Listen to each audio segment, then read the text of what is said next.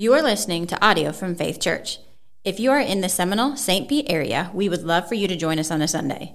To learn more, visit us at faith r s dot org. Well, let's continue in our time of worship. As the kids are dismissed, uh, let's continue in our time of worship by opening God's Word together. So if you have your Bible, will you grab that and turn to Colossians chapter one? Colossians chapter one. And if you don't own a Bible, we would love to give you one. There are Bibles on those tables in the back of the room. You can take one now. You can take one on your way out of worship today. I think we still have a few of those E S V scripture journals available in the foyer as well. You can take one of those and a Bible if you don't own a Bible. Uh, the full text on which today's teaching is based is Colossians chapter one, verses twenty-four to twenty-nine. I'm going to invite you to stand, if you're willing and able, for the reading of God's Word. Colossians one, verses twenty-four to twenty-nine. Listen carefully to these words.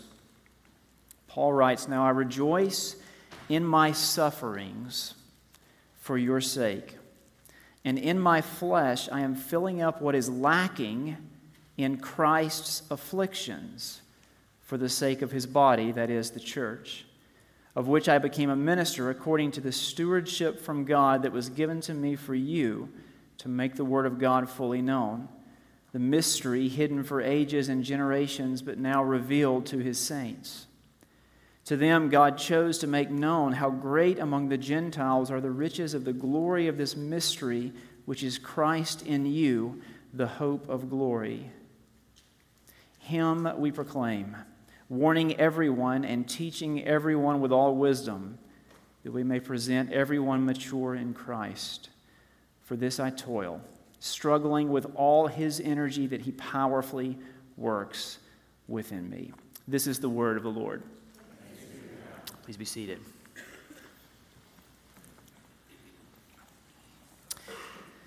Well, I know Darren just led us in prayer and Jamie just led us in prayer, but I'm going to pray again because of the heaviness of this passage. So will you pray with me for just a moment?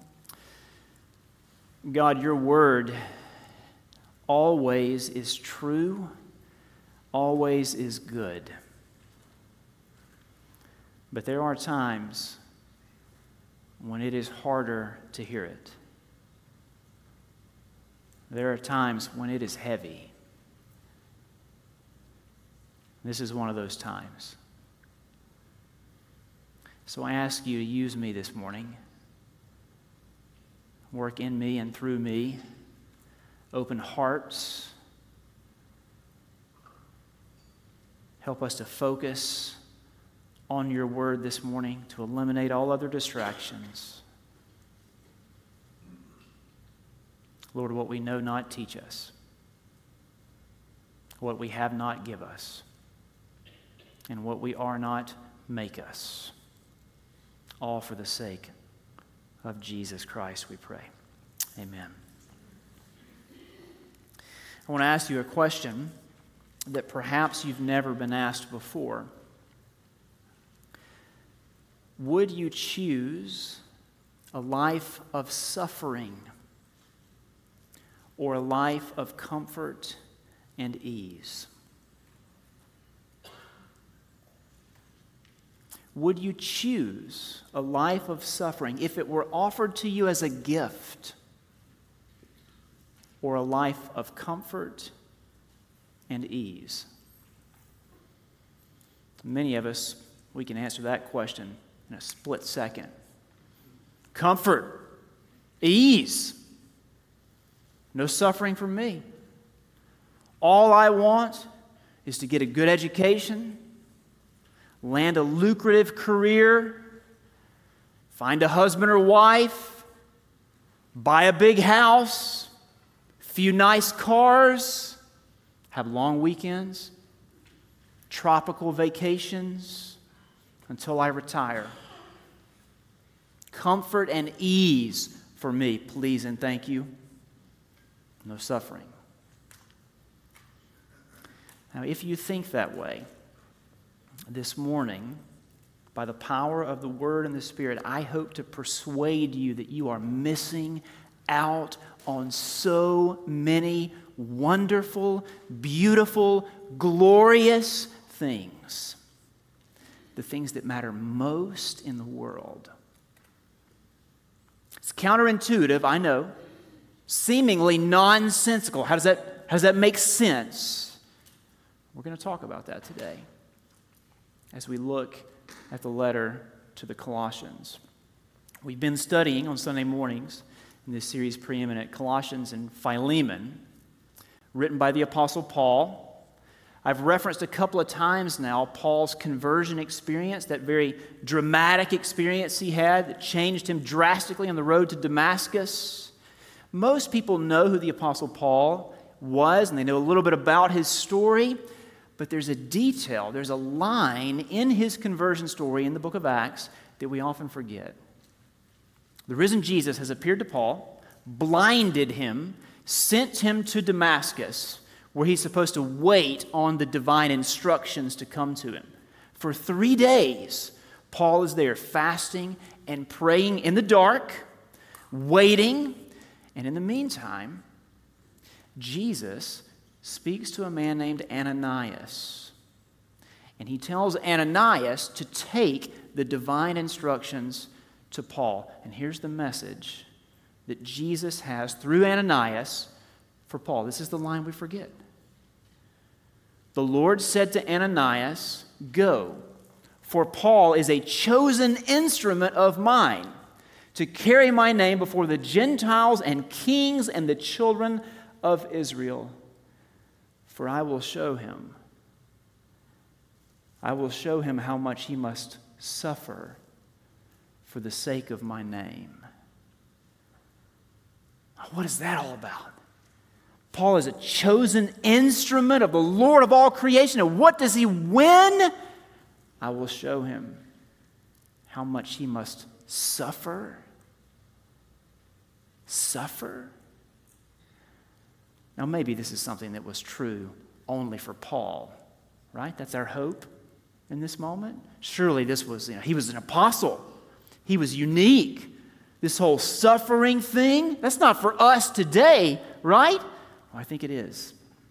I think it is because Paul will go on in the book of Acts to speak to the early disciples, the early Christians, and he will say to them, after being beaten and stoned himself, he will say to them, through many tribulations, we must enter the kingdom of God. Through many tribulations. And then he'll go on in the book of Philippians that he writes, and he'll say this in Philippians chapter one, "It has been granted to you, church, Christians, it has been granted to you that for the sake of Christ, you should not only believe in him, but also suffer for his sake." Granted? Granted. That sounds like that chosen instrument language from, from Acts nine. It's the language of grace, of gift, honor, privilege. It's a privilege to suffer. How can it be so? How can it be so? That's the paradox we must explore together this morning. It's the paradox we find here in Colossians chapter one at the end of the chapter. Here at the end of this chapter, we're going to find three directives for the church. Three directives. Now, normally what I would do is I would list for you those three directives. I'd give you the overview of where we're going so you know what to listen for, know what to look for, and then we would move through those points together. We're not going to do that today because I have a confession to make. This message totally got away from me this week. Totally got away from me. I've been doing this long enough to know that I need about a four thousand word manuscript to translate into about a thirty-five minute talk on Sunday morning. So this past week, I wrote my four thousand word manuscript like I always do, and it was all under point one. It was all under one verse, verse twenty-four. So this is going to be a two-part talk. Today, there's only one point, and it comes from verse twenty-four. And then next week, we'll come back to this passage and look at the rest of it. But there's just too much we have to wrestle with here. There's way too much. So I got one point and one point only for you this morning. And that point is this. Rethink your adversity. You got to rethink it. Whatever your adversity is, and this is a deeply personal thing for so many of you right now, I know it is. I know what you're walking through. You got to rethink your adversity. We see that in Colossians one twenty-four. I'm going to bring in some parallel passages to help further illuminate this primary text for us. But look first at the beginning of the verse. Paul says, "Now I rejoice in my sufferings for your sake." I rejoice in my sufferings for your sake. Remember, he's writing this letter from prison. This is one of his captivity epistles. Paul is a man who knew suffering. It was an old friend of his. He knew pain. He knew suffering. In fact, in Second Corinthians eleven, he gives us a catalog of his sufferings. I want you to listen to this from Second Corinthians chapter eleven. Paul says, "Five times I received at the hands of the Jews the forty lashes, less one." So he was beaten severely on multiple occasions. "Three times I was beaten with rods. Once I was stoned. Three times I was shipwrecked. A night and day I was adrift at sea, on frequent journeys, in danger from rivers, danger from robbers, danger from my own people, danger from the Gentiles, danger in the city, danger in the wilderness, danger at sea, danger from false brothers, in toil and hardship through many a sleepless night, in hunger, in thirst, no food, in cold and exposure. And apart from the other things, there's the daily pressure on me of my anxiety for all the churches." Man, you think you're having a bad day? You think you've had a bad year? Try being Paul. The suffering was an old friend. He knew it well. And yet he can say, "I rejoice. I rejoice in my sufferings." Now, how can he say that? Why would he rejoice in his times of suffering? I can think of at least three reasons. They're good reasons. Why Paul would rejoice in his sufferings, and why we ought to rejoice in ours. I'm going to give you each of them with some biblical support for each reason. Three reasons why Paul could rejoice and why we ought to. First, because suffering deepens our relationship with God. Suffering deepens our relationship with God. It's interesting that Peter, the Apostle Peter, uses very similar language, rejoicing in suffering, when he wrote his letter. First Peter chapter one, we find this, "In this you rejoice, though now for a little while, if necessary, you have been grieved by various trials, so that the tested genuineness of your faith, more precious than gold that perishes, though it is tested by fire, may be found to result in praise and glory and honor at the revelation of Jesus Christ." So very similar language. Peter, just like Paul, is rejoicing, talking about rejoicing in our times of suffering. Why is it that we can rejoice here? Well, a couple of reasons. It's temporary. For the believer, suffering is temporary, though now for a little while, if necessary, you've been grieved by trials. It's also purposeful. It's not just that our sufferings are temporary, but they're purposeful always. "In this you rejoice, though now for a little while, if necessary." Well, who decides if it's necessary? Who decides if it's necessary for you to suffer? God does. And he always has a good purpose in it. God brings suffering into our lives for good reasons. One of the good reasons is it deepens our faith. Notice in verse seven, Peter talks about the tested genuineness of your faith. He's using the image here of the purification of gold.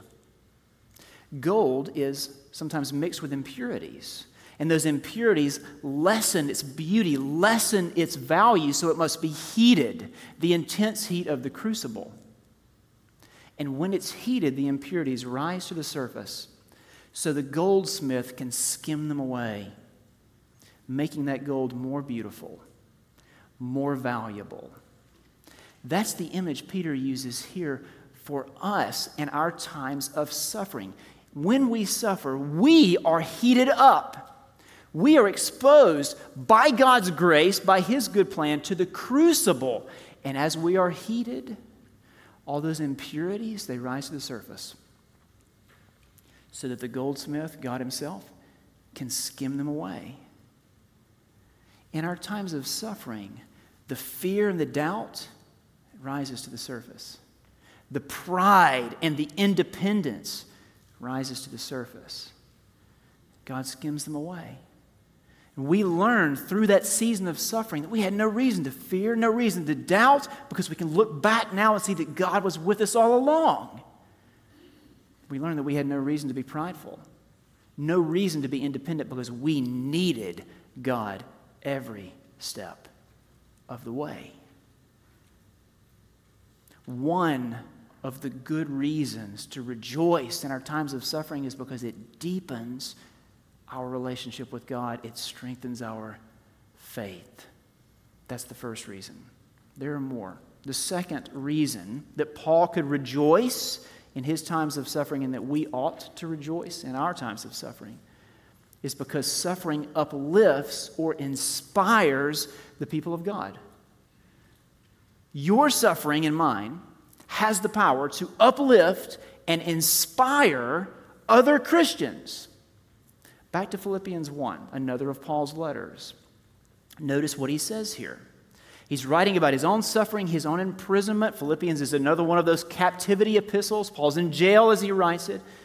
He says, I want you to know, brothers, that what has happened to me has really served to advance the gospel, so that it has become known throughout the whole imperial guard and to all the rest that my imprisonment is for Christ. And most of the brothers, having become confident in the Lord by my imprisonment, are much more bold to speak the word without fear. Paul has heard news. He's heard a report. See, the, the people in Philippi, they knew that he was in prison. They knew his suffering, and they knew how he was responding to it. They knew that he was rejoicing, that he was persevering, that he was suffering well, and it inspired them. It inspired them like nothing else. See, we think things are impossible. We think things are impossible until someone comes along and achieves that thing we thought was impossible. I'll give you an example. For decades, for decades, the four-minute mile was the holy grail of athletic achievement. For decades, it had not been done. Never. And everyone thought it couldn't be done. And then in nineteen fifty-four, In nineteen fifty-four, Roger Bannister did it. For the first time, for decades, no one could achieve this goal, but once Bannister did it, suddenly the impossible became achievable. Within a little over a year, excuse me, a month, someone broke Bannister's record. Just one month later. Then, within a year of that, three runners broke the four-minute mile in the same race. Over the last fifty years, more than a thousand runners have achieved a goal that once was considered hopelessly out of reach. What happened? Someone did it. One person. And then everyone saw it can be done. It was an inspiration. That's what happened with Paul. The people in Philippi heard he's in prison. We, we know about prison. It's not a joyful place. And yet Paul is there and he's rejoicing. He's persevering. Wow. I want, I want to be like Paul. I want to live that type of commitment to Christ. I'm not going to let my suffering bring me down. And as a result, they became confident, bold. They were strengthened. They were uplifted. They were inspired because of Paul. Now, before we look at a third reason, we need to deal with an objection here. What about those times when we don't know of any positive outcome associated with our suffering? See, here in Philippians one, Paul, he's in prison, but it's very clear to him that other Christians have become aware of his suffering and they've been inspired. So there's a positive outcome. Paul can rejoice in that, right? What about those times when you and I suffer and we are not aware of any positive outcome? All we know is I'm suffering and I got nobody coming to me sharing a good report. I got nobody stepping up and saying, the way you're dealing with that disease, the way you're dealing with that death, the way you're dealing with that prodigal son, that's strengthening me. We got none of those testimonies, not a one. What do we do then? What do we do then? In those moments, in those seasons, we must trust that God is working in those ways, even though we can't yet see them, even though we can't yet hear them. Elementary teachers. We've got a handful of you out there, I know. Elementary teachers will try anything to get their students to calm down. Can I get an amen from the elementary teachers, right? They'll try anything to get their students to calm down. I remember many years ago, one of our boys, I forget which one it was, had a teacher, an elementary teacher, who had a treasure box in her classroom. And so if the students were well-behaved and they were obedient and respectful, they would get to pick a treasure out of that treasure box. And so one day, one of our sons came home with a top-secret U V pen. Have you seen these? It's a pen that writes with invisible ink. You write the message on the paper, and it seems like there's nothing there till you shine the light on it. And then when you shine the light on it, you realize there was a message there all along. I just couldn't see it yet. I needed the light. Believer. Suffering believer. Listen to me. God, the cartographer of your life, of the map that is your life, he has chosen to show you some things plainly now, but not all things. But one day, maybe a short while from now, or maybe a long, long time from now, he will shine the light on certain parts of that map, the parts that seem the darkest to you, and you will see that there was a message there all along. You just needed the light to see it. There was a good purpose all along. So in the meantime, trust him and rejoice. Rejoice. Now there's one more reason that I want you to see. We talked about two of them. Why would Paul rejoice? Why should we rejoice in our suffering? It deepens our relationship with God. It inspires the people of God. But there's one other one in this same passage in Philippians one. Suffering expands and intensifies our witness. So this one has to do with unbelievers. We talked about strengthening, inspiring believers. This final reason has to do with unbelievers. Notice in this same passage, Philippians one, back toward the beginning, what Paul says.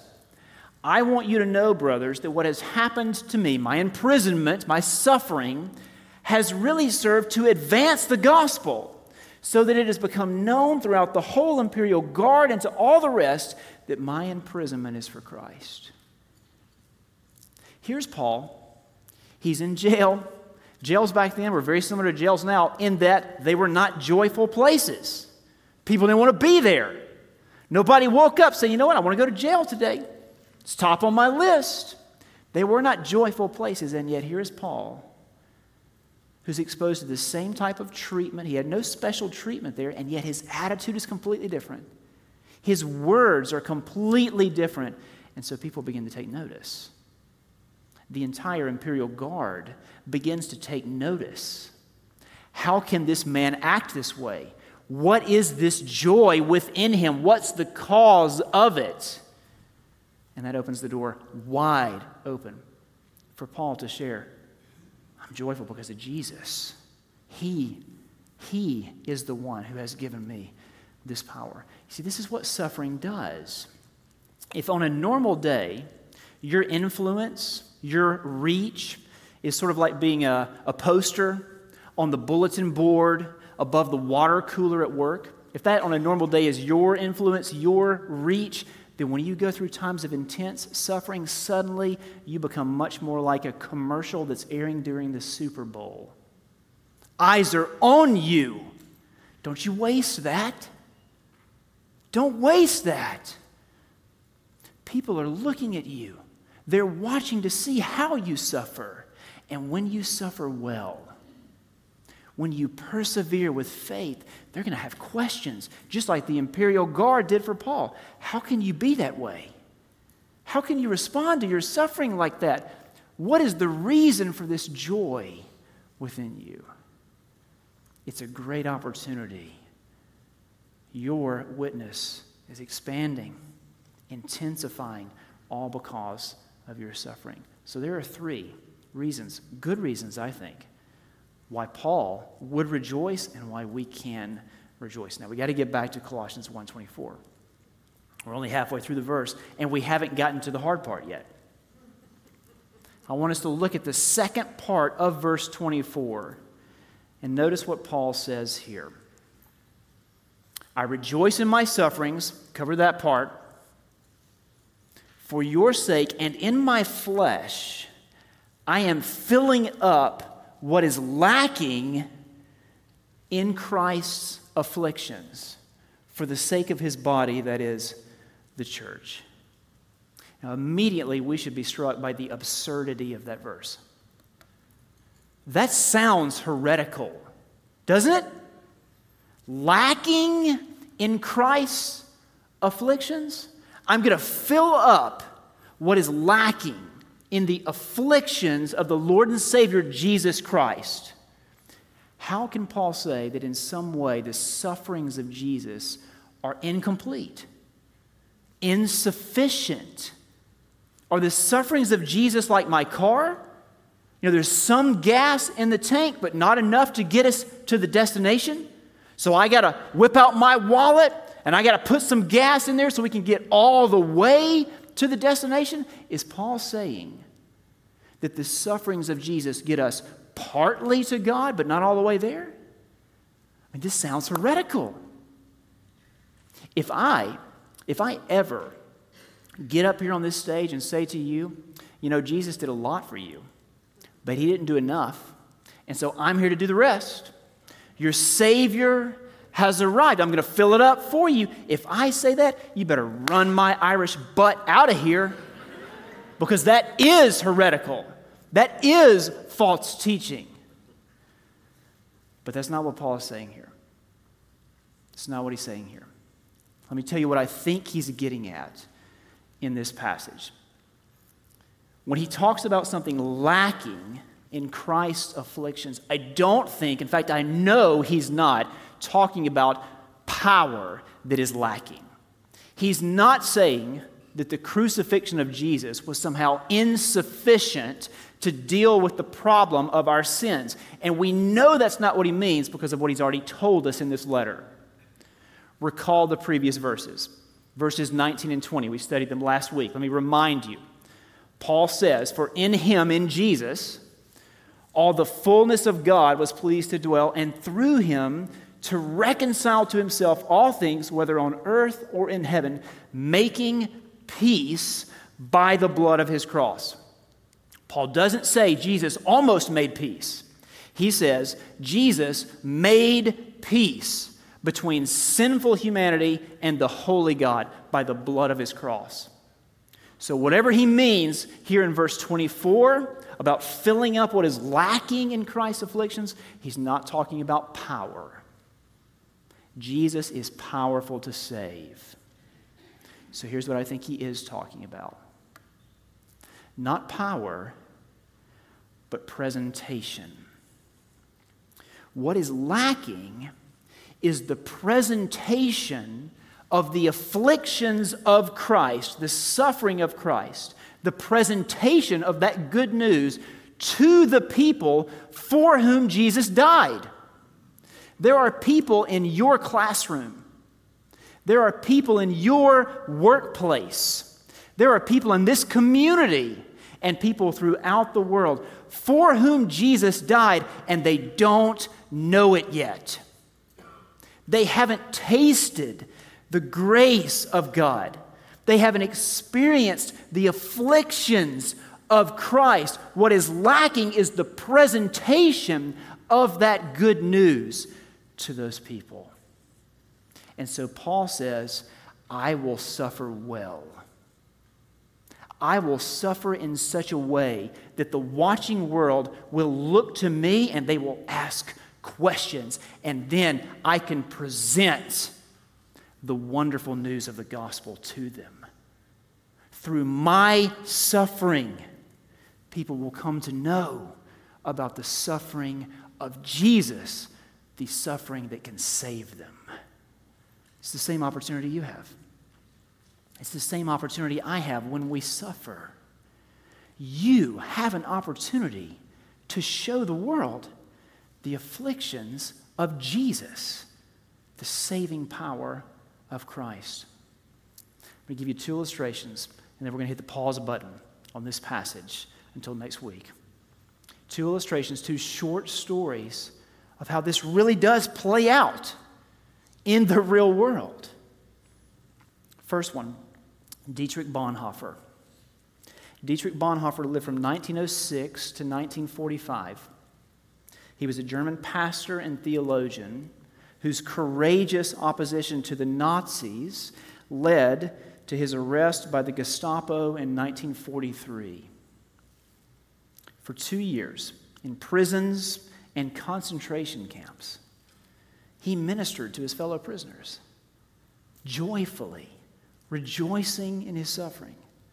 Eventually, he was transferred to the extermination camp at Flossenburg, and on April the ninth of nineteen forty-five, one month before Germany surrendered, he was executed with six other resistors. A decade after his death, a camp doctor who witnessed Bonhoeffer's hanging described the scene like this. Listen to the impact Bonhoeffer's suffering had on this doctor. The prisoners were taken from their cells and the verdicts of court-martial read out to them. Through the half-open door in one room of the huts, I saw Pastor Bonhoeffer. Before taking off his prison garb, kneeling on the floor, praying fervently to his God. I was most deeply moved by the way this lovable man prayed, so devout, so certain that God was with him and heard his prayer. At the place of execution, he again said a prayer and then climbed the steps to the gallows, brave, composed. His death ensued in a few seconds. In the almost fifty years that I have worked as a doctor, I have hardly ever seen a man die so entirely submissive to the will of God. I was most deeply moved. One more. J. Oswald Sanders lived from nineteen oh two to nineteen ninety-two. He was a Christian leader for nearly seventy years, and he wrote more than forty books on the Christian life. He left a promising, very promising law practice in his native New Zealand to serve as an instructor and administrator at the Bible College of New Zealand, and later became the general director of the China Inland Mission. He was instrumental in the beginning of many new mission projects throughout East Asia. Well, many years ago, Sanders was preaching in the chapel at Trinity Seminary, sharing about some of his missionary travels, and he told this story. The story about an indigenous missionary walking barefoot from village to village in India, where he had been. The missionary's hardships were many, his suffering intense. After a long day of many miles and much discouragement, he came to a village, and there he tried to share the gospel simply, clearly, before dusk. But the villagers rejected him. They drove him out. We don't want to hear from you, they shouted. Exhausted, discouraged, the missionary fell down under a tree, and he fell asleep.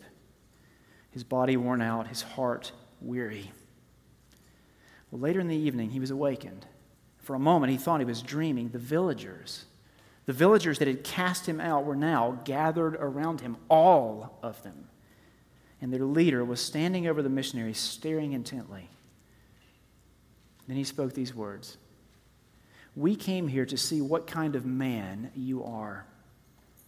And when we saw your feet, when we saw your feet, blistered, bloody feet, we regretted the way we treated you. And we concluded that you must be a holy man with a very important message for us. Why else would you walk from village to village barefoot? Why else would you suffer so much for us? So we are here now. Speak to us. Speak to us." Believer, don't waste your suffering. Don't waste it. Suffer well. Suffer in such a way that Jesus looks great and powerful like he is. And people will say to you, "We're here now. Speak to us. Speak to us." Let's pray. Father, we thank you for your word, even the hard and heavy parts like today's. There are so many in our midst that if given the choice, we would choose the path of comfort and ease. But we understand, now having looked at your word, that you call us to a life of suffering, and that suffering is indeed a gift, a privilege, an opportunity. It is, God, one of your primary strategies for the completion of the Great Commission. The gospel will go to the nations as the church endures suffering. So whatever season we find ourselves in, the death of a loved one, an illness, times of uncertainty, times of pain and loss, whatever they are, may we rejoice in our sufferings, knowing, God, that somehow, even if we can't see it, somehow you are working for our good and for your glory. We thank you and we praise you in Jesus' name. Amen.